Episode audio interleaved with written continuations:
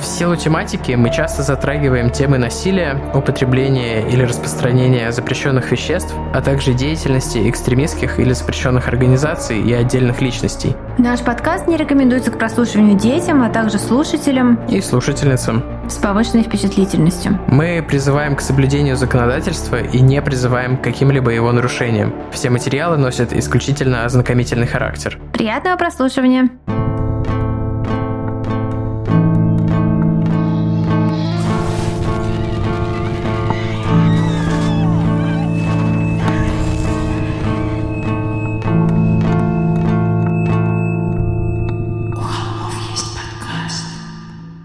Всем привет!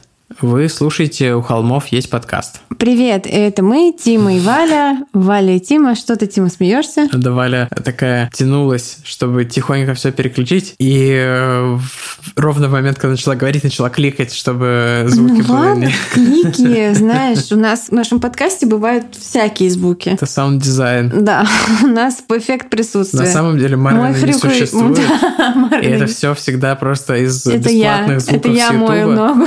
Нет, нет, это из бесплатных звуков с а. Ютуба. Кирилл собирает нам звуковое оформление. Да. Не, это, это шутка. Нет, да, да, это шутка. Это точно шутка. Марвин существует. Я с большим трудом выгнала его перед записью из комнаты, потому что он украл у меня тапок и охранял его под столом. Я был там и свидетельствую, что ровно так и было. Да, все именно так. Я сегодня узнала радостную новость, узнала ее из э, сторис нашего замечательного друга нашего подкаста Олега Гуты о том, что э, выходит э, ремейк, точнее ремейк Silent Hill 2 моей самой любимой компьютерной игры ever. Вот, выглядит, я посмотрела трейлер, очень аутентичный. Мы сегодня с Тимой мечтаем о том, что когда-нибудь у нас будет время на то, чтобы сесть и пройти ее на PlayStation. Ну, непонятно, когда она выйдет. Непонятно, наверное. да. Опять же, да. Ага. Горизонты планирования такие. Кто-то может запланировать релиз компьютерной игры там через два года. Мы, да. А у меня болит живот, и я сталкиваюсь с необходимостью идти к врачу в медицинской системе в новой стране, где все непонятно устроено, и я прокрастинирую, и э, еще бешусь от самого себя, что все само не проходит, а я прокрастинирую. Я тебе рекомендую записаться к тому же врачу, которому приписан я, к терапевту. Это такая потрясающая бабуся по имени доктор Джорджи, вот, которая, а, да, как-то раз я пришла, у меня болело ухо, и она сказала, ну, я не лор, но вот есть мой сын, у него нет медицинской лицензии, но он учился в универе. Вот, ну, мне отлично э, вылечили ухо без антибиотиков. Спасибо большое. Какие еще у нас новости, чем поделимся? Валя недовольна. Я залип в телефон, и она... Да, тут, что-то да. вообще неслыханное. Залип sorry, в телефон sorry, во там время записи. Я просто заканчивал переписку, которую начал раньше. Я отложил телефон. Какие новости? Какие новости? Новости есть для бустанов и причем именно для бустанов, не для всех донейтеров, там оказалось, что на Boosty завезли RSS feed, как в Патреоне, там ссылочка индивидуальная для вас, и вы добавляете в любое, более-менее в любое, я не знаю, в Яндекс Музыке есть такая что фича или нет, но во всех приложениях, которые для подкастов, Яндекс Музыка все-таки там и туда, и туда, и нашим, и вашим. Короче, вставляете эту ссылочку бустанскую в приложение, и у вас прямо в телефоне все без Boosty, без SoundCloud, заблокированного зачем-то в России, хотя он вроде как работает при этом у половины э, людей. В общем, да, на бусте нас стало слушать гораздо удобнее, все будет появляться прямо в вашем телефоне.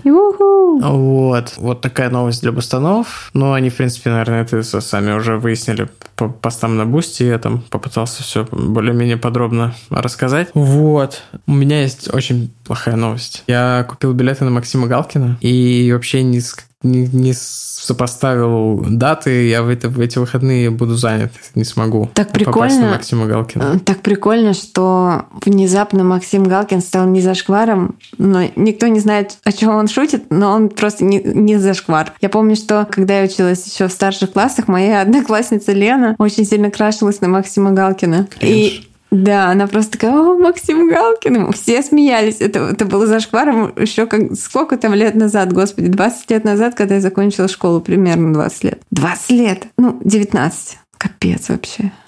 Нет, 10 лет назад закончила школу, сейчас на 9. Ну, вот. А сейчас просто вот так э, несколькими постами в социальных сетях можно завоевать новую аудиторию и лишиться старой. Я про то, чтобы пойти на Максима Галкина, ну, первый раз сам подумал, ну, когда увидел, что он будет выступать тут на Кипре. И затем я уверился в том, что надо идти, потому что про него рассказывал Александр Долгополов. Я ходил на его стендап, на их стендап. И затем подумал, что во всем многообразии мультивселенной таймлайн, где Максим Галкин стал не за шкваром, и я оказался в том городе, куда он приедет выступать, прежде чем типа на полгода уедет в Штаты гастролировать там. Это вот единственный, ну ладно, окей, не единственный, но это маленький процент таймлайна. И действительно, я не в в том таймлайне, где это происходит, mm-hmm. потому что я как бы я не умею планировать, я, я забыл в календарь посмотреть, когда. А мы купили билеты на э, СППЧ. Ого, они приезжают? Да. А я когда? Могу посмотреть, но мы, мы купили билеты уже. Ну типа скоро?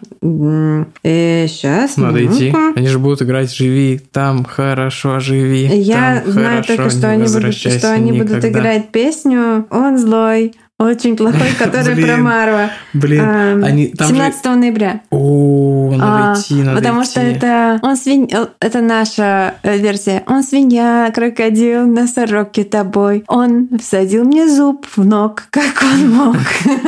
Как он Блин, мог. блин, блин. Я еще планирую сходить на всякое другое. Ладно, там зашквар, я не буду рассказывать. Вот, может быть, расскажу, когда схожу. Ну, с Максимом Галкиным вот так вышло немножко... Я не думал, что мне будет обидно, что я пропускаю концерт Максима вот Галкина. вселенная, где тебе обидно, что ты не идешь на концерт Максима Галкина. Внезапно стало возможно. Не могу сказать, что это что-то позитивное, что позитивно, как бы, сейчас, фраза «не могу сказать, что позитивные события привели меня в это состояние» звучит как недооценка происходящего. Да. Трэш. Но Круто, что Максим Галкин и Валерий Меладзе, Алла Пугачева оказались такими прикольными чуваками, которым правда важнее, чем, чем хз типа, не знаю, каким словом это назвать, но, в общем, что они пожертвовали очень многим, чтобы не вот идти на сделку с совестью, как ну, многие сейчас делают. В Меладзе я вообще всегда верила. Меладзе, да, ну вообще, а я вот не знаю, его брат, что там? А я не знаю. Да, они, у них же вообще это гениальное дуо. Да. Они крутые. Тут э, Максим Кац вроде планирует приехать на Кипр. Вот это вот, да, я куплю VIP-зону. Э, VIP-зону. Как когда-то я покупала э, за год билеты на спектакль спектакль «Гамлет», где э, десятый доктор Кто Дэвид Теннант играл Гамлета, чтобы сидеть так близко, чтобы пот почувствовать. Но было холодно, было, и он не что, потел. Что-то как, что тебя он заразил менингитом, плюя со сцены или что-то Мне такое. кажется, мононуклеозом. Да, потому да. что он плевал, и я потом заболела мононуклеозом, я ни с кем не целовалась, только слюна Дэвида Теннанта долетела до меня. Ой, да. О, меня тут, кстати, в местном супермаркете узнали, кто-то из Холми меня узнала. Кстати, Привет. просто по приколу, Холми на Кипре, напишите мне что-нибудь в директ. Просто ради интереса я хочу понять, оценить масштаб э, холмости... Захолмленности. Захолмленности Кипра, да, просто, просто интересно. Ладно, мы сейчас уже будем переходить к нашему выпуску, но перед этим у нас есть э, объявление. Да. Спонсор нашего сегодняшнего выпуска – сервис онлайн-психотерапии «Ясно». Для вас не секрет, что мы с Тимой оба уже давно в психотерапии, часто об этом говорим, и сейчас, честно говоря, это актуально как никогда. Планы рушатся. Что такое планы? Я вообще не знаю, как их строить в этом году. Тревожность растет, находишь себя бесконечно дум скроллищем посреди рабочего дня и, честно говоря, там в 2 часа ночи, в общем, тоже. При этом никто не отменял остальных обязанностей, ответственностей. Там у меня, например, ребенок ребенок и все такое прочее. И нужно как-то себя брать в руки и дела эти делать, иначе, а что иначе? В общем-то, иметь поддержку и опору в виде психотерапии, это реально очень помогает. Не знаю, как бы вывозила без этого. Согласен с каждым словом. Причем я вот в этом году, как и многие из нас, э, из вас, оказался в новой для себя стране, без какого-то четкого плана на будущее, там, с горизонтом планирования день или два. И понимаю, что тем, кто остается дома, тоже очень нелегко, потому что поток новостей и событий просто придавливает к земле, не дает двигаться, но при том, что, вот как Валя правильно сказала, двигаться как-то надо, и, в общем, пока все вокруг рушится и летит в пропасть, ходить нужно на работу и там платить по счетам и все такое. Я свой путь в терапии начал еще аж в 2019 Собственно, примерно тогда же, когда мы начали вести подкаст. Но даже в той жизни, которая вот спустя эти три года один хуже другого, не смогу вообще подобрать прилагательное для того, чтобы эти года описать. В общем, жизнь в 2019 году кажется очень простой и предсказуемой. Я даже тогда ощущал огромную пользу от терапии. Там, благодаря ей ощущал себя увереннее на работе, принимал какие-то непростые, но важные решения в личной жизни. В общем, как и всегда, как и, не знаю, в каждом втором выпуске, мы не перестаем рекомендовать психотерапию. Это действительно огромное подспорье в любой ситуации, а сейчас это особенно важно. Такая важная вещь, главный, наверное, один из основных вопросов, с которыми сталкиваются люди, которые думают о терапии, это доверие к специалисту. Как найти человека, которому вот можно рассказать все. А, я тоже прошла через это. У меня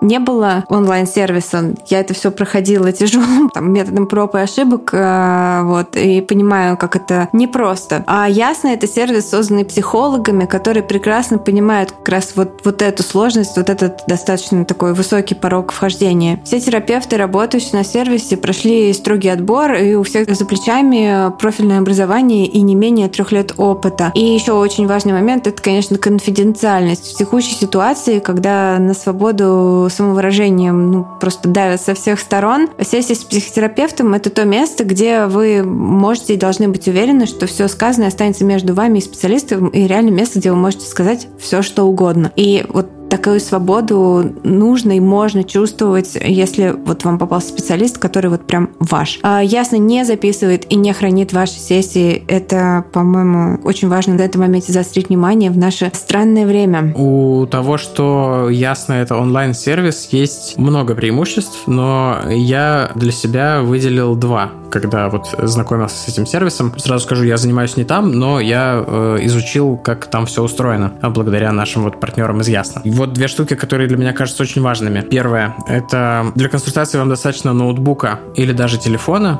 У Ясно удобные сайты и приложения. То есть, где бы вы ни находились, достаточно взять вот свой девайс, уединиться в какой-то комнате, и вы уже на приеме у вашего терапевта. Особенно это актуально, если вы живете в маленьком городе, где не так много специалистов, там к ним большая очередь. А может быть, вы вообще находитесь в пути и не знаете, где окажетесь через неделю. Это сейчас, мне кажется, для многих актуальное состояние. И таким образом э, ваш психотерапевт всегда с вами, э, где бы вы ни находились. И второй плюс чтобы записаться, достаточно заполнить анкету. То есть не нужно никуда звонить или ходить. Вы отмечаете те проблемы, которые вас беспокоят, выбираете время, в которое вам удобно проходить терапию, и сервис вам предложит специалистов, которые вот этими проблемами занимаются и во время удобное вам принимают. Из них вы можете по анкете выбрать наиболее подходящего или подходящую для вас кандидатуру. Для меня, например, вот звонок или визит куда-нибудь, это был бы огромный сдерживающий фактор. То есть если бы мне нужно было пойти куда-то и договориться о приеме, я бы это это бесконечно прокрастинировал. Э, ну, я вот тоже занимаюсь по скайпу, и то, что это онлайн, в общем, это супер классно и упрощает жизнь. Ну, да, и заполнить анкету гораздо проще, чем прийти с незнакомым человеком, начать как-то сразу о чем-то говорить, а тут есть вот такой более плавный вход. Ну, плавный вход и просто какая-то... Ты сидишь у себя дома. Ну, да. Ну, или где-то в каком-то пространстве, которое ты сейчас занимаешь. Вот. Потому что, конечно, понимаю, что дом — это роскошь сейчас. Ну да, я тоже занимаюсь по скайпу, и это на самом деле очень удобно. Никуда не надо ходить. А индивидуальная консультация на Ясно длится 50 минут и стоит 2850 50 рублей, что в среднем дешевле очной консультации, насколько я понимаю, довольно существенно дешевле. Ну, зависит, наверное, от города, но да. Также есть опция парной терапии для партнеров, родителей ребенка, друзей или коллег. Такая сессия длится 90 минут и стоит 4850 рублей. Важно, что сервис доступен только для клиентов, достигших 16 лет. Это касается как парной, так и индивидуальной терапии. И для наших слушателей ясно предлагает скидку 20% на первую сессию по промокоду у холмов. Вы все знаете, как это пишется. У нас много шуток на эту тему, но ясно попросили нас продиктовать по буквам. U, вы знаете, как в каком слове? H-O-L-M-O-V.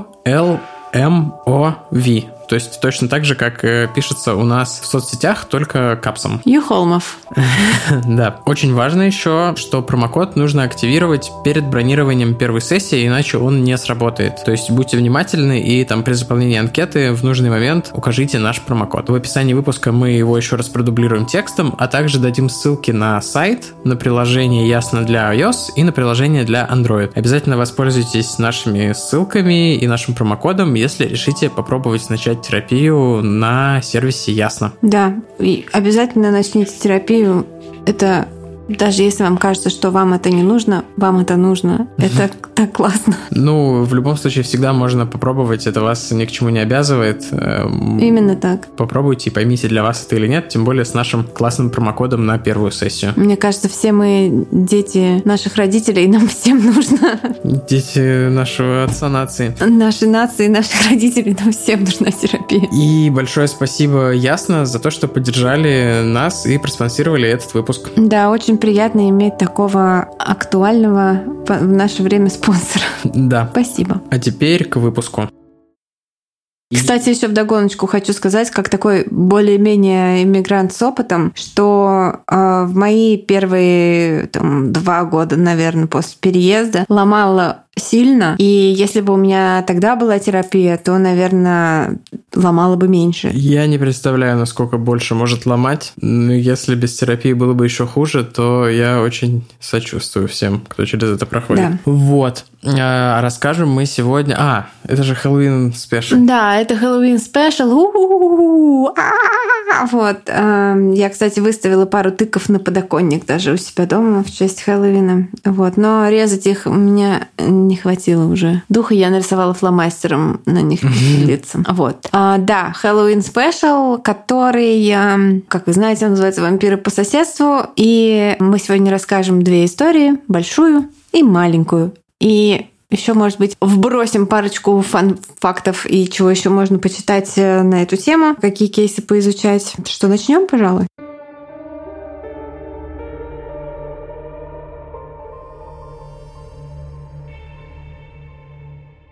Ноябрь 1985 года. Малабар, Флорида. В ноябре смеркается быстро. Не успеешь оглянуться, как тени становятся длинными, а контуры предметов зыбкими. Стоит зазеваться, и ты в полной темноте. Парень, сидящий за рулем серого Форда, заслужившись треком по радио, забыл включить фары и сорвал шквал гудков от пикапа, который пронесся ему навстречу. На секунду он просто ослеп от ярких огней дальнего света. А когда глаза снова привыкли к темноте, и он включил наконец фары, луч света вырвал из синего сумрака впереди какое-то движение. В этих местах мало машин, особенно по вечерам. Малабар – зажиточный крошечный городок на побережье Атлантики, неподалеку от знаменитого мыса Канаверал. В таких местах люди после заката сидят дома, поэтому это должно было быть, наверное, какое-то животное. Так подумал парень и слегка сбавил скорость, на всякий случай. Вдруг оно начнет под колеса кидаться. И подъехал чуть ближе. Свет фар озарил что-то белое и голое. Какая-то тварь, монстр, не иначе. Оно шевельнулось на обочине, а потом поползло на него. Водитель вильнул. Сердце бухнуло где-то в висках, так что он чуть не оглох. Он хотел было ударить по газам от греха подальше, но тут услышал крик. Слабый и сдавленный. «Помогите!» Дальше что-то нечленораздельное. Даже не крик, а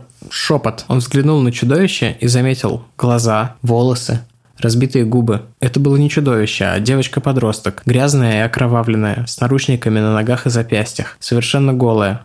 Она ползла прямо на него. Детвора совсем обалдела, принеслось в голове у водителя. Заигрались со своим Хэллоуином. Он газанул, отъехал на несколько метров, но потом остановился и сдал назад, сам не понимая зачем, просто поддавшись какому-то инстинкту. Он включил аварийку и вышел из машины. В ее оранжевом мерцании Девочка походила на демона, но он решился подойти к ней, подал ей руку, накинул на плечи куртку и повел к машине. Только когда она оказалась внутри, и он повернул ключ в замке зажигания, она наконец посмотрела на него, впилась пальцами ему в руку. «Видите этот дом?» Она кивнула головой в сторону бунгало, которое выглядывало сквозь заросли алиандра на обочине. «Запомните его.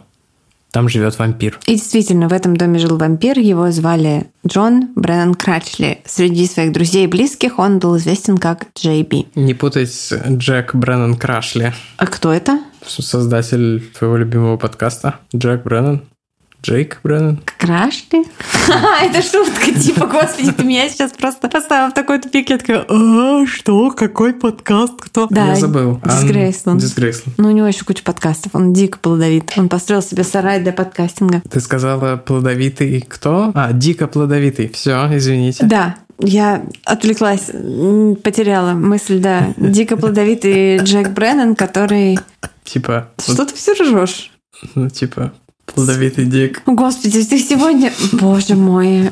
Ты сегодня пышешь шутками. Так, Возвращаемся к нашему вампиру. Джон Бреннан Крашли родился в семье Ты сказала Крашли теперь. Я не сказала Крашли, я сказала Крашли. Родился в семье э, достаточно состоятельной, с уровнем достатка выше среднего, такой upper middle class, то, что называется, в городе Питтсбург, штат Пенсильвания. Отец его был крупным должностным лицом в большой газовой компании, сделал там карьеру, а мать была домохозяйкой. С виду идиллическая семья, красивый дом, машина, там красивая мама и все такое прочее. Но как водится в идиллических семьях, идеально все было только на поверхности. В реальности в семье Джей Би еще до его рождения произошла ужасная трагедия. При каких-то очень странных обстоятельствах, которые я не нашла никаких подробностей, умерла его старшая сестра. Это произошло еще до его рождения, и когда мать Джей Би была беременна им, она мечтала о девочке и не, не перестала мечтать после того, как он родился. Она это от него не скрывала, до четырех лет одевала его в женскую одежду и постоянно ему говорила, что хотела бы, чтобы он был девочкой, а не мальчиком. И в школе, несмотря на очень высокий IQ, Джей Би учился не очень хорошо, хорошо, потому что ему было просто скучно и неинтересно. С социальными навыками у него тоже все было не очень. Поэтому друзей у него особо не было. На Википедии написано «He was a friendless child». Вот. И в свободное время он занимался вот чем. Он сидел в подвале своего дома и занимался сборкой и разборкой всяческой электроники, которая у них была. И достиг в этом такого мастерства, что еще до того, как закончил школу, отлично зарабатывал на починке радио и стереопроигрывателей и всяких электронных штук для своих друзей и одноклассников. После школы в 69 году он женился на девушке по имени Мод Моутси и поступил на физический факультет в колледж Огайо. После получения диплома бакалавра он э, пошел в магистратуру магистратуру в университет Джорджа Вашингтона в округе Колумбия по специальности угу. инженерное администрирование. Это то, где работает Кости из фильма Кости, из сериала Кости, да? Э, нет, Нет она работает Джефферсон, да. Но это тоже DC. Тоже в DC, да. И она в Смитсониан, по-моему, работает. Мы здесь Смитсониан, нет? По-моему, она в Джефферсон работает, да. Может. И именно там, будучи еще женатым на Мод, Джон знакомится с, я не знаю, как это назвать, с венгерской тусовкой, секс-кружком, группой энтузиастов. В общем, с какой-то тусовкой сексуально раскрепощенных людей. И одна из участниц этой тусовки, медсестра, имя которой в истории не сохранилось, показала показала ему, то есть, как бы сказать, она ему показала и рассказала о прелестях э, сексуального вампиризма. То есть э, ты пьешь кровь своего сексуального партнера. И поскольку она была медсестрой, она показала ему, как эту кровь брать, ну то есть не, не кусать там и высасывать, а там типа иголкой аккуратно там, где, где достать вену и так далее. Она ему это показала, как делать. И они такое практиковали, как и другие участники вот этой группы сексуальных вампирят, вампиристов вампиризмов. Вот. Мне вспомнилась песня «Сексуальный дезертир». Не знаю, что это за песня, но актуальная, мне кажется, в наше время, этой осенью. В общем, э, сексуальные партнеры пили кровь друг другу, и к моменту, когда... Я не сразу понимаю эти отсылки валены с прошлого выпуска, тоже что-то такое было. А, да, там была актуальная повестка. Актуальная повесточка, да. А к моменту, когда он закончил свое обучение в магистратуре, Джей Би уже поступил на работу в компанию General Motors. Там он отвечал за установление системы безопасности на огромном заводе. К этому же примерно времени его брак э, с Мот, Моти закончился разводом. После этого он получил э, диплом о высшем образовании. То есть он успел жениться и развестись до того, как получил диплом о высшем образовании. Это класс, в кавычках. Не знаю, нет, просто интересный факт. И а, много лет спустя Мот расскажет следователям, что одной из проблем в их отношениях было применение насилия в сексе, к которому был склонен Джон. Он любил ее душить, причем по-настоящему, ни на какие топ-слова он особо не реагировал, и ее это не устраивало. После развода а, Крачли устроился на другую работу и переехал в штат Индиана. Там Там он занял должность инженера электронных систем. Особых друзей на работе у него не было, э, но он и не был таким человеком, который сильно тянулся к людям. С одной стороны, он был явным одиночкой, а с другой имел черты, о которых его бывшие коллеги потом скажут, что они были странными. Например, необычная походка почти в припрыжку, про которую все подозревали, что он так ходит, чтобы привлечь к себе внимание, чтобы быть необычным. Потому что выглядел он как вот такой обычный парень, типа худой, среднего роста, со светлыми волосами, которые он еще обесцвечивал. Вот. Э, но вот как-то пытался привлечь к себе внимание. Кстати, он выглядит как обычный какой-то додик. Вот. Совершенно не, ничего угрожающего в нем нет. Как мы знаем, это Типичная история. Вот. Но в то же время он на работе был крутым профессионалом, поэтому никто над ним никогда не смеялся, не издевался, там, не считал, как бы, ну, вот такой чел. Как бы одиночка, странноватенький, но классно работает. Его все уважали в целом. А те, кто встречал его лично, говорили, что он ну, такой обычный, приятный человек, но у него там типа обаятельные серые глаза, и которые, если иногда удавалось разглядеть за его классическими для того времени очками, очками в стиле Дамера, такими авиаторами, но которые не, не, не темные очки, а ну, ну, авиаторы еще... для зрения. Наверное, с какой-то пластиковой или костяной оправой, не с металлической. Ну да, да, но форма, как у авиаторов. Вот. И про него говорили, что его присутствие не вызывало никакой угрозы. Он никогда не обсуждал никакой крипи-шит ни с кем. Ничего подобного. Просто типа ходил на работу, ходил с работы, там и все. Вот. Эм... У нас был такой чувак, супер э, нейтральный чел, супер хорошо делал свою работу на, одной из старых работ. А потом мы поехали на, ну, на какой-то выезд э, с компанией, и он оказался после пары пива, он оказался каким-то монархисто-путинистом. О-о, лучше бы оказался сексуальным вампиренком. Думаю, что это не взаимоисключающие. Ну, по согласию. Сексуальным вампиренком по, по взаимному согласию. Вот оговорюсь. А к середине 70-х годов Джон решил переехать из э, города Какомо в штате Индиана, где он жил, в другое место. Причем сделать это нужно было очень срочно. Дело в том, что на заводе, где он работал, началось расследование после того, как кто-то заметил систематическую недостачу расходных материалов и комплектующих. Это тихоня, они всегда... Им всегда есть что скрывать. В попытке скрыться от этого расследования Крачли переехал в штат Вирджиния, округ Фэрфакс. Там он познакомился с э, новой девушкой и очень быстро женился женился на ней. И говорят, что это был просто marriage made in heaven, что они просто созданы друг для друга, потому что она, как он, любила э, жесткий экспериментальный секс. И, по словам Джей Би, он пил ее кровь много сотен раз в течение почти 10 лет их брака. То есть это была часть их, можно сказать, рутины. Но куда бы Джей Би не ехал, вокруг начинали происходить какие-то непонятные дела. Например, в январе 78-го 25-летняя Дебора Фитцджон, поужинав со своей любимой бабушкой в 6.30 вечера, села села в свой Subaru 77 года выпуска и поехала домой. Ехать было буквально там 5 минут на соседнюю улицу, но она так никуда и не добралась. Вместо этого ее машину нашли аж на следующий день, брошенную на парковке бара. Точнее, даже не на парковке, а на обочине. Единственный свидетель дал показания, что видел Дебору ночью, после того, как она уехала от бабушки, и было это в трейлер-парке, где как раз жил Джон Крачли. В тот день его жена уехала из города, и Дебору даже видели заходящий к нему в дом, ну или, видимо, в трейлер. Но поскольку у полиции не было никаких э, улик, предполагающих, что с Деброй произошло что-то плохое, они заверили ее родных, что она просто сбежала, такое бывает, волноваться не следует, все в порядке. И тот факт, что ее видели с Джоном, никто не расследовал еще много лет, он э, отделался парой допросов, даже, наверное, не столько допросов, сколько... Опросов. Да. В общем, к ним отнеслись достаточно формально, и на этом бы все, но он был очень осторожным человеком, и это его, конечно же, напугало. Он снова сменил работу и переехал. Он работал в нескольких крупных и престижных технических компаниях, которые по контракту создавали системы компьютерной коммуникации для армии и флота США. Что-то это напоминает. Да-да-да, это просто приколюха.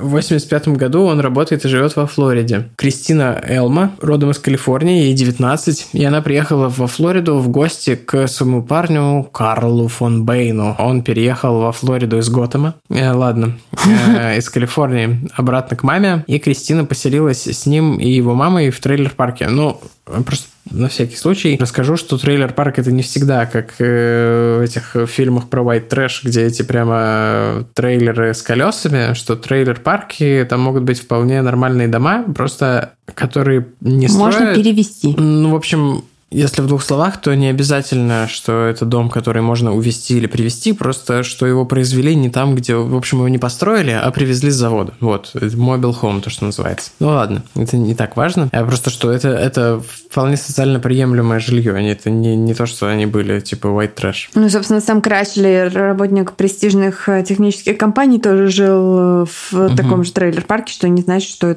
он какой-то был малый мужчина. Э, Карл, ее первый парень, и они еще даже толком ни разу не спали вместе, несмотря на то, что, в общем, были очень сильно друг друга влюблены. В свой последний день во Флориде Кристина выходит погулять с плеером, слушает э, Like a Virgin Мадонны. Ей нужно добраться до города, а он в паре километров от этого трейлер-парка. Выходит на шоссе, и тут рядом с ней останавливается машина. Время обеденное, и Крачли едет домой, собственно, обедать. Замечает Кристину и притормаживает. Предлагает ей подвести ее туда, куда нужно. К нам вернулся Марф, и он засыпает, и перед сном лежит немного пол.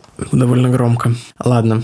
В общем, предлагает подвести, выглядит мило и безобидно, на улице холодно, при этом как бы посреди, как бы средь бела дня не ожидаешь какого-то какого подвоха. Кристина садится к нему в машину, и он расспрашивает ее про жизнь во Флориде, почему она тут. Она рассказывает, и спустя какое-то время он сообщает ей, что ему нужно заехать домой по дороге туда, куда и надо, и якобы он там оставил свой рабочий блокнот, который ему очень нужен. Кристина соглашается, они заезжают в его район, это вот такое вполне уважаемое респектабельное комьюнити домиков, upper middle class, как Варя уже говорила, э, зеленые лужайки, живые изгороди, хорошие машины. Он притормаживает возле одного из этих вот э, приличных э, домиков. Американская мечта стайл с двориком со всей фигней. И не заглушая двигатель, выходит из машины, заходит в дом. Перед тем, как уйти, он приглашает ее присоединиться к нему. Он ее угостит кофе, пока он ищет блокнот. Ну, Кристина вежливо отказывается, сославшись на то, что у нее, в общем, не так много времени, ее ждет парень и все такое. Кристина сидит на пассажирском сидении и ждет. Э, через пару минут Джон возвращается, у него что-то в руках. Он открывает водительскую дверь и говорит Кристине, что не нашел блокнот блокнот дома, и, скорее всего, он на заднем сидении машины. Теперь у него есть предлог, чтобы забраться на заднее сиденье, а оттуда он накидывает на шею Кристины удавку и толкает сиденье вперед так, что она ударяется лицом о приборную панель. Затем Крачли начинает э, зажимать эту веревку до тех пор, пока от удушения Кристина не теряет сознание. Кристина приходит в себя через некоторое время, она полностью без одежды, лежит распростертая на кухонной вот, разделочной поверхности. Руки и ноги у нее связаны, она как бы как морская звезда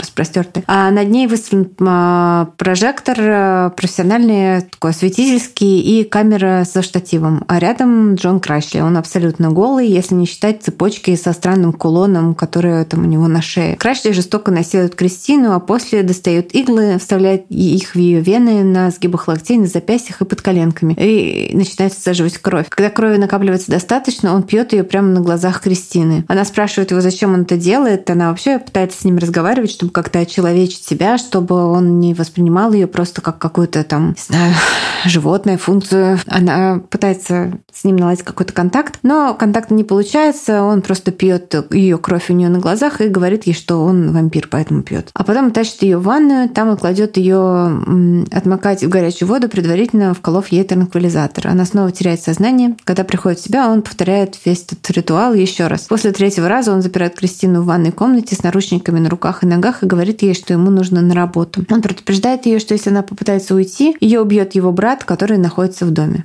Никакого брата нет, это все неправда. Он единственный ребенок. Кристина в плену у Крашли уже больше 20 часов, когда наконец э, вот он все-таки уходит из дома. Она остается одна в ванной, и к этому моменту Крашли выпил порядка 40 или 45 процентов ее крови. Если он сделает еще один подход, Кристина умрет. И, скорее всего, он это прекрасно знает. И поэтому ну, как бы и запирает ее в ванной, наверное, как мне кажется, думая, что если она умрет, пока его нет, уже от той потери крови, которая у нее есть, то ему будет намного проще, ему не нужно будет ее никуда тащить, а прямо там ее и... Ну, это мои уже какие-то домыслы. Она очень-очень слаба, но она собирает с кулак все свои силы, все, все вообще, всю волю к жизни и поднимается, идет к крошечному окну в стене ванной комнаты. По счастью, замок э, сломан. Я слушала интервью полицейского, который, собственно, главный полицейский по этому делу, и он говорит, что там такой замок, где нужно нажать с двух сторон и он открывается окошко. Она не могла нажать двух сторон, потому что у нее были руки в наручниках как-то там. И, короче, или, видимо, с двух сторон окна. Ну, в общем, там только один замочек работал, а второй просто был сломанный и не работал. То есть, если бы там работали оба замочка, она бы не смогла выбраться. У нее получается выбраться. Окошко такое крошечное, что когда его потом будут осматривать полиция, они просто шокированы тем, как человек мог в него э, выбраться. Но у нее это получается, и она головой вперед туда лезет и падает на землю. На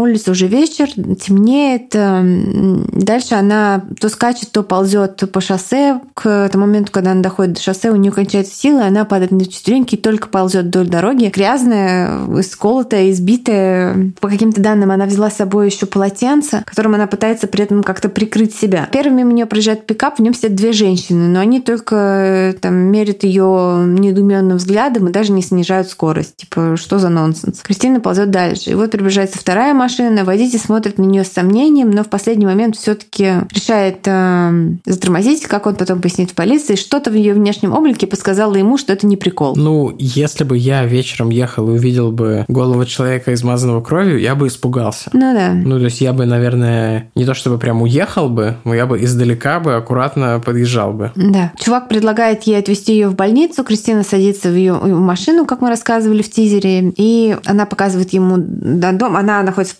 полубессознательном состоянии, и она умоляет его, умоляет его изо всех сил, из последних своих сил запомнить место, где он ее подобрал, и запомнить дом, из которого она вышла. Потому что, конечно же, она не знает никакого адреса. Ее привозят в больницу, и врачи говорят, что Кристина находится при смерти от потери крови, и они не могут сказать, переживет ли она ночь. Прибывшая полиция пытается взять у нее показания, но все, что они могут от нее добиться, это то, что на нее напал вампир. Она повторяет это снова и снова. А водитель, который привез ее туда, по счастью, запомнил дом, на который она указала, и офицер, прибывший на вызов, э, поняв от врачей, что нельзя допрашивать девушку сейчас, запрашивает ордер на обыск. Ранним утром они прибывают в дом Джона Крачли. К этому моменту становится ясно, что Кристина выживет. И после длительной консультации со, со специальным психологом, который работает в больницах с пере... социальным психологом, который работает в больницах с пережившими сексуализированное насилие, она решается рассказать полиции о похищении и о множественных изнасилованиях, и о камере, и обо всем, всем, всем. От этого она рассказывает только про кровь, потому что, ну, от этого зависит ее жизнь. Ей нужно сказать, что у нее сливали кровь. Крашли открывает полиции дверь, он э, свежий, румян, э, в халатике, там весь такой примерный э, семьянин. Он не оказывает никакого сопротивления, предлагает всем выпить кофе, на кухне поясняет, что Кристина сама согласилась участвовать в его сексуальных играх, а теперь строит из себя изнасилованную, и вообще он там типа чуть ли не заплатил ей за это, чуть ли не она не секс-работница. Но полиция ему не верит, потому что, ну, они видели девочку, они видели, как она выглядит, и, ну,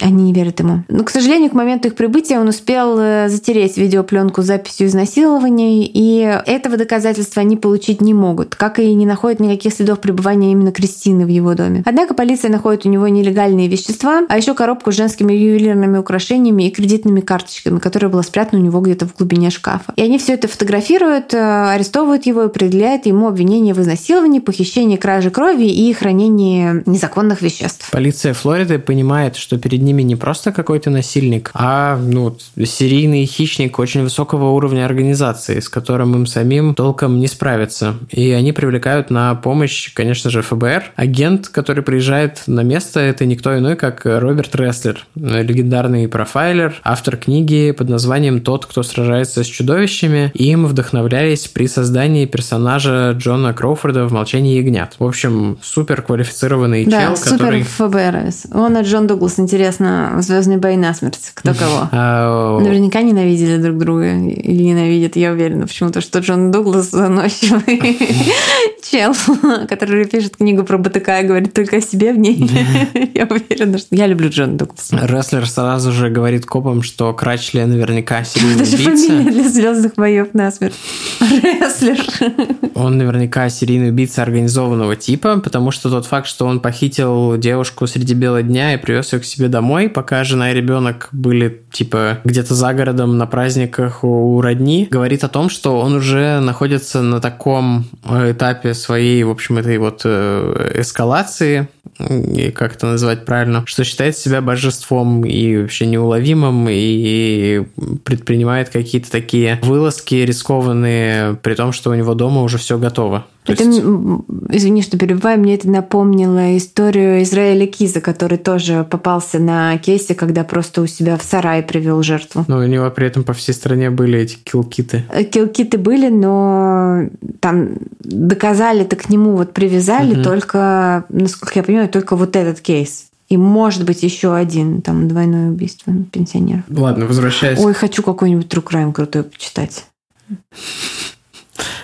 Чтобы детально, подробненько, книжечку какую-нибудь хочу. В общем, то, что у него дома был готов, была готова вся инфраструктура для похищения, означало, что он точно делал это раньше. Полиция начинает раскручивать его прошлое, и только в том каунте, где он жил во Флориде, с тех пор, как он, точнее, вот в тот период, когда он там жил, и с тех пор, как он уехал, было обнаружено четыре трупа молодых женщин, это только вот в течение года. Да, все они были задушены, голые где-то, ну, в общем... Ну, в общем, погибли при схожих обстоятельствах. И потом они обнаруживают его связь с исчезновением Дебры. В 82 году исчезла еще 23-летняя девушка по имени Ким Броу, которая работала на военной базе в Вирджинии, тоже недалеко от того места, где он жил. И какое-то время спустя ее тело нашли в машине, затопленной в море. У нее были связаны руки, на шее следы удушения, а в машине отпечатки пальцев, которые не принадлежали ни ей, ни ее парню. В 83 году исчезла 22-летняя сотрудница базы военно-морского флота. Ее тоже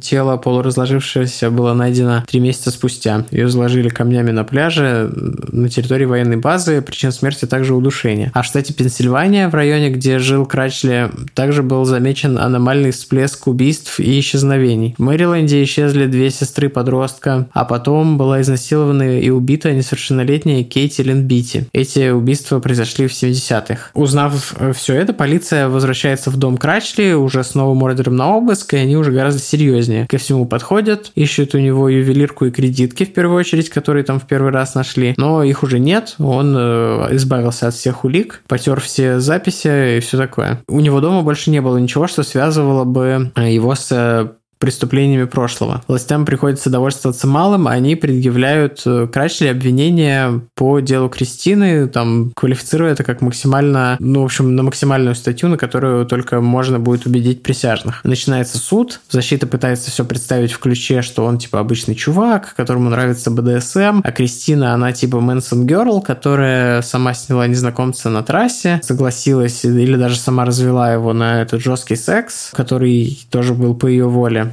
Э, но потом, типа, там что-то пошло не так. Одним из основных свидетелей защиты была жена Крачли, которая сказала, что она прекрасно знает о увлечении мужа необычными сексуальными практиками и ничего такого в них не видит. А преступления, за которые его судят, это, ну, не что иное, как, э, ну, вот какое-то недопонимание, какой-то БДСМ, который пошел не туда, и там не смогли договориться люди на месте. И если изнасилование имело место быть, это, то это, да, да, то это было в кавычках ласковое изнасилование, лишенное чрезмерной грубости и жестокости. Окей. Также на суде выступали предыдущие сексуальные партнеры Крачли, которые увлекались БДСМ. Многие сказали, что да, его бывало заносило, и он не останавливался после стоп-слова. Однако обвинению удается в ходе процесса договориться на то, что Крачли признает себя виновным в похищении и изнасиловании, а обвинение в, в хранении наркотиков, которые не нашли при первом обыске, и краже крови, которые отдельное преступление, будут с него сняты. Как так получилось, в общем, не очень понятно, потому что в какой-то момент в прессу поступил поступала информация, что он готов признаться в трех убийствах и даже показать места, где спрятаны трупы. Но этого не произошло, он отказался от всех сделок, как я понимаю. Кроме того, в это же самое время против него думали начать расследование по факту хищения коммерческой информации и разглашения государственной тайны. Дело в том, что при обысках у него нашли а, засекреченные документы, относящиеся к деятельности армии, а также базы НАСА на мысе Канаверал, всякие техническую документацию в огромных количествах. Но по каким-то причинам дело о шпионаже на него так и не было заведено заведено, но никто не знает почему. Во время вынесения приговора в суде были представлены материалы от ФБР о том, что, скорее всего, Крачли — это опытный серийный маньяк, против которого просто нет физических улик. И э, судья, выслушав эти доводы, пошел на совершенно неслыханную вещь. Он превысил рекомендуемый штатом Флорида срок за изнасилование, где это не было особо тяжким преступлением. Мне кажется, во Флориде нет тяжких преступлений. А, да, Флорида мэн.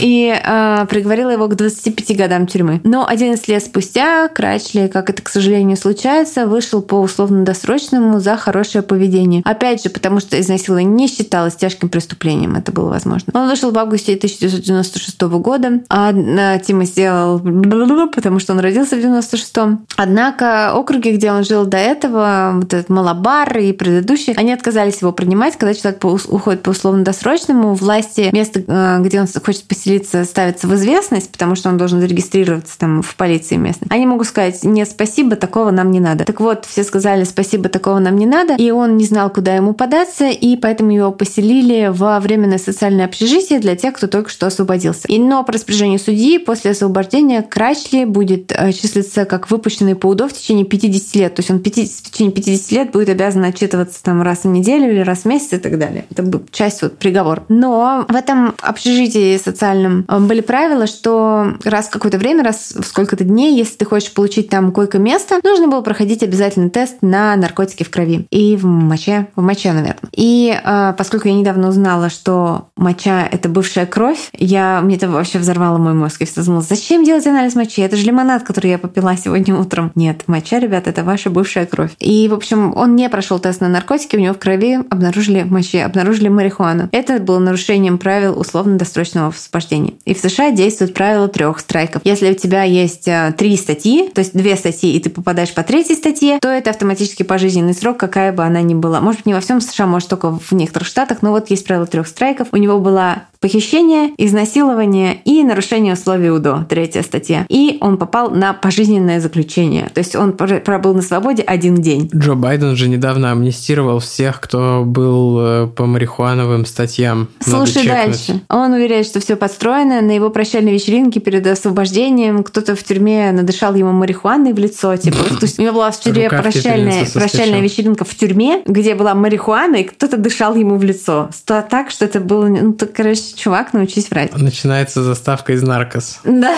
да.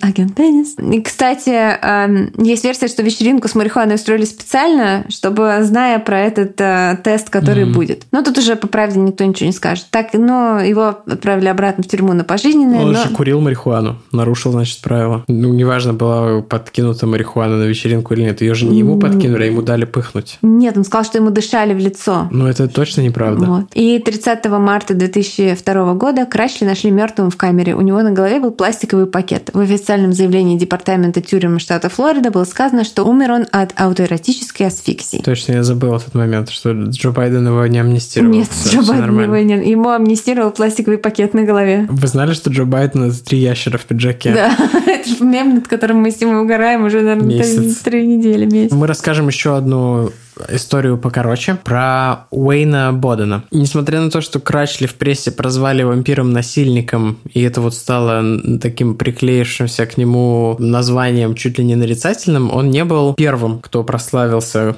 в кавычках прославился, стал печально известен за такие деяния. Э, как Все минимум был еще Ричард Чейз. Ричард Чейз там было существенно более хаотично. Да, он, он был, да, вампир в стиле «укуси мою какашку до крови». Ты так говоришь, как будто бы это какая-то поп-культурная Ки- фраза. Кишки кола и так далее. Я просто вспоминаю... Э... Какие-то приколы из нашего детства. Нет, подожди. Кишки кола — это то, что, про что мы говорили, когда у нас был выпуск про Чейза, да, да, что да. он делал колу в блендере с кишками зайца, кролика. Тем не менее. Укуси мою какашку до крови — это был такой прикол в моем детстве. Хочешь сделать мне больно? Когда кто-то бесится, там, какой-то твой враг, и ты говоришь, хочешь мне сделать мне больно? Хочу укусил мою какашку до крови. Такое было, Такая, ну, простите, простите. Um, Тима стыдится и кринжует. Все началось с совсем другого убийцы в другой стране за много лет до этого. Ну, как в другой стране? 23 июля 68 года в полицию Монреаля поступил звонок. Мужчина, который так никогда и не назвал своего имени, сообщил, что в квартире по названному им адресу находится 21-летняя Норма Вилленкорт, которой необходима срочная медицинская помощь. После этих слов трубку он повесил, и никаких больше данных ни о себе, ни о женщине не сообщил. Когда через несколько минут на место прибыла служба спасения, они обнаружили, что, к сожалению, Норма уже мертва. Она лежала на кровати абсолютно голая, видимых повреждений на ней не было, если не считать нескольких следов от укусов в районе груди, из которых еще сочилась кровь. В общем, их стоит считать, достаточно видимые повреждения. А на лице застыла полуулыбка, и глаза были открыты. Квартира выглядела очень аккуратно, дверь взломана не была. Никаких следов борьбы, а вскрытие показало, что Норма была задушена. Как это водится, э, подозрения, конечно же, упали на бойфренда Нормы, но у него нашлось хорошее алиби. Если он мог быть в чем-то виновным, так э, в том, что, вероятно, совершил звонок в полицию, найдя тело убитой Нормы но в смысле, что он пришел, обнаружил ее и, чтобы не вызывать подозрений, совершил анонимный звонок. То есть он боялся, что подумают на него. Но, в общем, и этого никто доказать не смог. И полиция скрыла факт вампиризма от прессы, поэтому дело изначально не было сенсацией. Убийцу не нашли, и оно так и оставалось годами висеть нераскрытыми. Ладно, может быть, не годами, но, в общем, оставалось висеть нераскрытыми долго. Прошло больше полугода, о норме забыли все, кроме, конечно же, ее безутешных близких, когда в Монреале нашли тело новой жертвы со следами вампирских укусов. Это была 22-летняя Ширли Одет. Она переехала в город со своими родственниками, точнее, со своим родственником, и они жили вместе. Она страдала от психических расстройств, не могла работать, испытывала тревожность и панические атаки, поэтому, когда вот этот член семьи, с которой она жила, уходил из дома, она часами просто могла сидеть на крыльце дома и ждать его. Однажды он пришел домой, а там ее не оказалось. Тело Ширли нашли на задворках жилого комплекса. Она была полностью одета, но осмотр криминалистами показал, что девушку жестоко изнасиловали, а затем задушили. И вновь на теле были найдены следы зубов, кто-то буквально пил ее кровь. Как это бывает, э, опять же, подозрение пало на ее бывшего парня. Он сказал, что, в общем, к этому, конечно, не причастен, но слышал от Ширы, что в Монреале она познакомилась с каким-то новым мужчиной, который втягивал ее в опасные игры, чтобы это не значило. Причем у бывшего парня было железное алиби, то есть он точно был не причастен к этому. Никаких деталей про нового бойфренда он не знал, и у полиции в руках оказалось еще одно нераскрытое дело. 23 ноября 69 года Мари Аркамбло, наверное, это так произносится? Аркамбло. Закончила свой рабочий день в офисе Канада. и в компании парня ушла, ну, в общем, куда-то. Ее встретили после работы, и она вот пошла каким-то, ну, как-то проводить вечер. Коллеги сказали полиции на допросах, что, кажется, парня звали Билл. Следующий день на работу она не пришла, а это был маленький офис, где все друг другу были как родные, и она всегда была супер аккуратна с расписанием, поэтому ее отсутствие сразу же вызвало беспокойство. Проверить, все ли с ней хорошо, решил ее босс. Он пришел к ней в квартиру и обнаружил искусственное бездыханное тело. Она вновь была не вновь, а в смысле вновь модус операнди повторился, она была изнасилована и задушена, а квартира была вся разнесена. И посреди хаоса э, валялась скомканная фотография улыбающегося парня, и на фотографии коллеги опознали того самого Билла, с которым она вот ушла в ночь и после чего ее никто и не видел. Но никто не знал, кто такой этот Билл. Было имя Билл и вот э, фотка чувака, и все, улыбающегося. А в январе 1970 года вампир нанес еще один удар. А девушку звали Джин Рэй, ей было 24 года. Она назначила свидание своему бойфренду. Они договорились, что он зайдет за ней в назначенное время. А он пришел, э, подождал э, возле парадной. Она так и не вышла. Он поднялся к ее квартире, постучал, позвонил, ему не открыл. Он подумал, что, наверное, она задержалась на работе, еще что-то такое, и он ее просто подождет. Но ждать было скучно, он пошел выпить в местный бар, и после пинты пива пришел обратно. Снова постучал, позвонил, снова никого. И тут он обнаружил, что дверь-то не заперта на самом деле. И, войдя внутрь, он увидел Джин, она была обнаженная на кровати, искусанная, задушенная поясом от халата. А на ее лице застыла пугающая странная полуулыбка. Вот эту полуулыбку почему-то описывают практически у всех жертв этого убийцы, что вот они как-то выглядели. Его жертвы после смерти выглядели так, как будто они улыбались. Весь Монреаль, Монреаль встает на уши, все ищут убийцу, все тщетно. Проходит почти полтора года, когда вдруг из Калгари в полицию Монреаля поступает звонок. Ими задержан некий Уэйн Боден, э, некогда живший в Монреале. А это за 2500 километров от Калгари. Кстати, спасибо большое канадцам за то, что у них метры, не нужно было никакие эти мили пересчитывать, никуда переводить. Это было необычайно удобно. Его подозревали в жестоком изнасиловании и убийстве девушки по имени Элизабет Порт Теннес. Она была учительницей и 18 мая просто не пришла на занятия в школу. Это показалось просто неслыханно странным. И, конечно, кто-то пошел проверить к ней домой, и как это уже было раньше с другими, она была обнаружена в квартире голая, задушенная, со следами укусов и явным свидетельством того, что убийца пил ее кровь. Квартира была разнесена, но среди бардака удалось найти сломанную запонку. Она лежала, как я понимаю, под трупом. Полиция принялась искать убийцу. Коллеги сказали, что с работы ее в последний раз забирал парень на голубом Мерседесе. Когда я делала research, я прочитала, о, парень на голубом Мерседесе. Дальше следующее предложение. На лобовом стекле была изображена голова быка, потому что это был фургон мясного магазина. А звучит как если без деталей, да, что это был голубой Мерседес. Sorry, я просто вспомнил ситуацию, когда твой бывший парень потерял паспорт под спящим Костей. После того, как они боролись. Да, да, да, они боролись, да, они пьяные играли в рестлинг. Да, и потом он два дня не мог найти.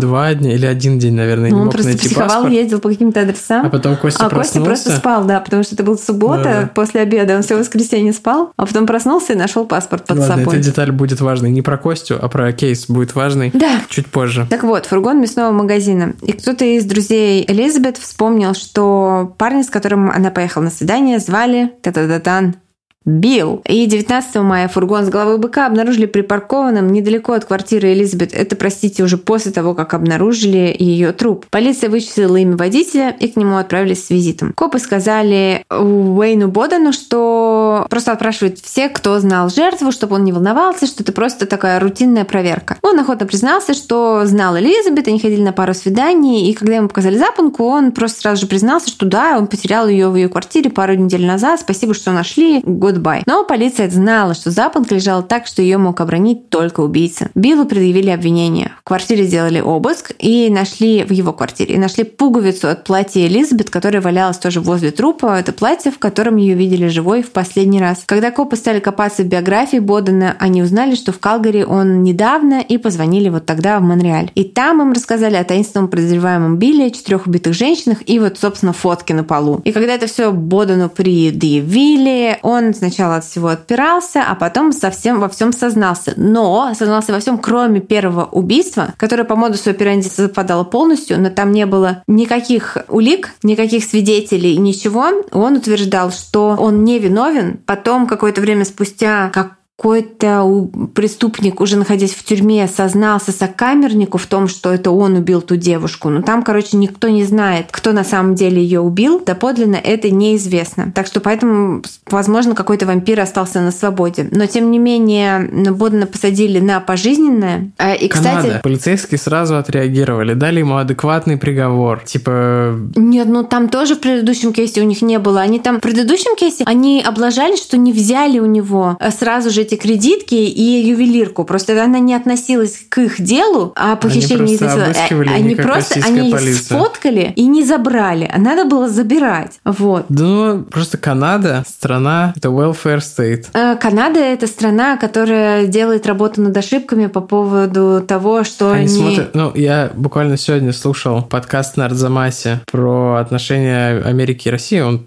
ему пару лет, то есть он уже немножко потерял актуальность, но тем не менее. И там было про то, что страны зачастую делают, э, есть этот близкий важный, э, близкое важное другое государство, и часто они строят свою политику на отрицании этого государства. Вот, например, Канада живет по принципу «мы не Америка» и делает работу не только над своими ошибками, но и над ошибками Америки. Ну, я имею в виду вот, выпуск, который мы с тобой делали про дорогу слез. Ой, ну это трэш, это да. То есть э, точно такой же трэш происходил в Америке, но что-то там, как бы я в США, в Ну, смысле. они типа дали им, э, Казино? народам резервации и считают на этом, что их долг отдан, я думаю, так. Ну, мы с Димой путешествовали по резервациям в штате Аризона, и просто это жесть, ребята. Это, ну, то есть это там просто страшно находиться, потому что там не работает сотовая связь, ты переезжаешь через границу, там сразу нет сотовой связи, потому что они Ну, там, у них, у них своя местная полиция на маленький, ну, это когда с шоссе проходит интерстейт через резервацию, Да-да-да. когда ты съезжаешь с шоссе, там нет связи, у них там а, своя местная полиция резервации, и они гасят сотовую связь, чтобы никто не мог дозвониться в полицию. По словам а, белого республиканца, чтобы никто не мог дозвониться в нормальную полицию, все это решалось Я на думаю, уровне это- полиции резервации, потому что через резервацию а, за бабки ме- мексиканские картели провозят наркотики. Я думаю, что... Их там их хранят и так далее, потому что в резервациях своя правда. Типа, Ну, в резервациях свои законы, это так. Да. Но то, что там мало как бы финансов, это тоже логично. О. Это же типа Кстати, кстати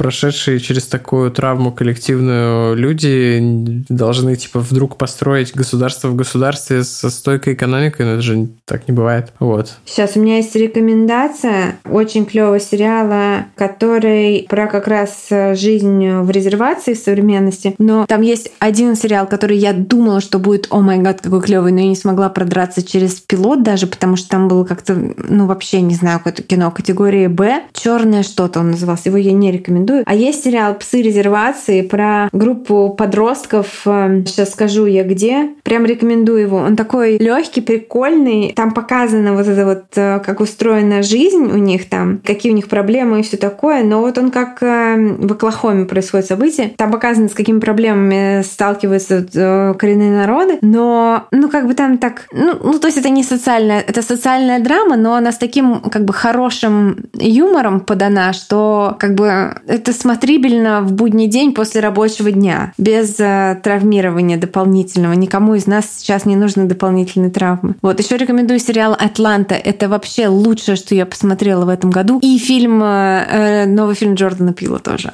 Офигенчик. Вот. А сериал «Атланта» там играет... Как его зовут, этого Гамбина Бомбина? Гамбино. А как его на самом деле зовут? Дональд Гловер. Дональд Гловер. Сериал просто офигенный. Просто офигенный, офигенный сериал. Простите за этот вброс последний. Осталось еще два предложения при этом по истории рассказать. Просто пока помню, ребята, это просто супер сериал «Атланта» про то, что вот этот э, Дональд Гловер играет э, чела с гарвардским образованием, который живет в Атланте в таком типа гетто. И единственный его там способ заработать бабла, потому что он пытается продавать кредитные карточки в торговом центре, у него их никто не покупает. И это стать продюсером его наркоторговца, такого очень жесткого чела кузена, который э, рэпер, рэпер самородок по имени Paperboy. вот, и там как они просто... Это потрясающе, ребят. Очень рекомендую. Так, и возвращаясь из моего супер кривого гигантского сайт-бара. Это был кейс а, кейс этого Бодена, когда впервые использовали слепок зубов, чтобы связать э, его с преступлениями. То есть они снимали слепки зубов с жертв и сравнивали их... Э, нет, нет, они сделали слепок зубов у него, конечно.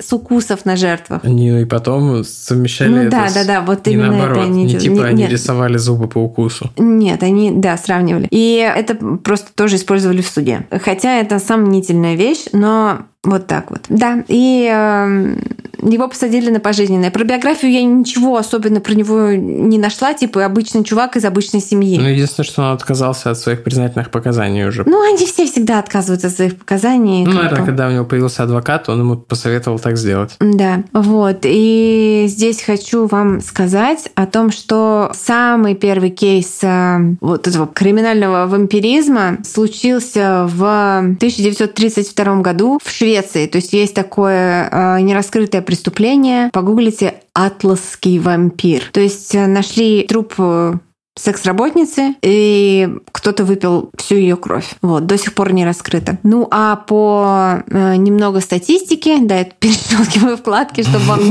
не наврать, чтобы потом меня не привлекли к ответу за то, что я вам вру. По данным статистики, с 1892 по 2010 год психиатрами в, вот, в литературе, в профессиональной литературе сфиксировано более 50 тысяч случаев вот этого вампиризма. То есть, когда люди пили кровь, в общем, пили кровь других людей, считая это, что это ок. Вот.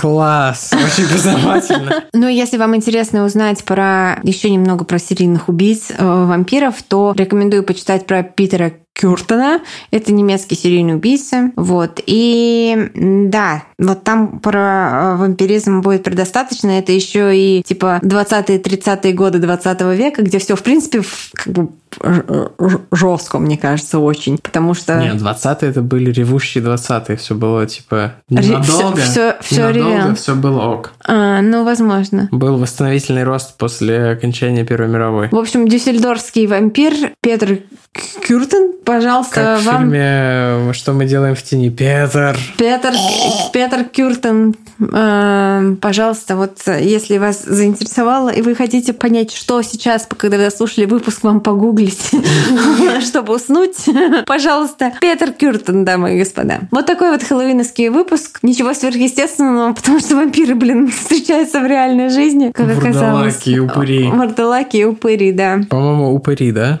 Или вурдалаки это другое. Ну, неважно, и неважно. Я хочу просто напомнить, что по промокоду у холмов в сервисе онлайн-психотерапии Ясно вы можете получить 20% скидку на первую сессию. Психотерапия это очень классно и очень помогает, особенно сейчас. Мне кажется, стоит использовать возможности для того, чтобы почувствовать себя чуточку легче и лучше, и Ясно как раз предоставит вам такую возможность. Вот. Большое спасибо им за поддержку этого выпуска. Да, спасибо большое, Ясно, и спасибо большое вам, дорогие наши холмисы, что вы остаетесь с нами. Ну а мы остаемся оставаться с вами. Да, у нас будет сейчас наконец-то долгожданный перерывчик небольшой на недельку, и потом мы вернемся с новыми выпусками в ноябре.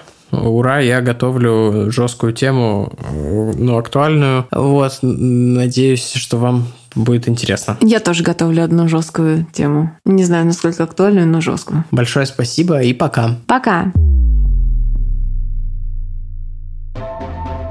Вы слушали «У холмов есть подкаст» – независимое разговорное true crime шоу с комедийной подачей. Возвращайтесь на следующей неделе за очередной порцией подлинных историй о маньяках, тоталитарных сектах, резонансных убийствах и других настоящих преступлениях. Подписывайтесь на нас на всех платформах и в соцсетях – Инстаграм, Телеграм, Твиттер и ВКонтакте. Ставьте оценки, где это возможно, и оставляйте комментарии. Это помогает новым людям узнать о нашем подкасте. Также вы можете поддержать наш подкаст, оформив подписку на донейт-сервисе Boosty. Все ссылки есть в наших соцсетях. Если вы иллюстратор и хотите сделать обложку для одного из наших будущих выпусков, пишите нам в директ Инстаграма. Выпуск подготовили и презентовали Валентина Назарова и Тимофей Назаров. Монтаж и обработка звука Кирилл Мухрыгин.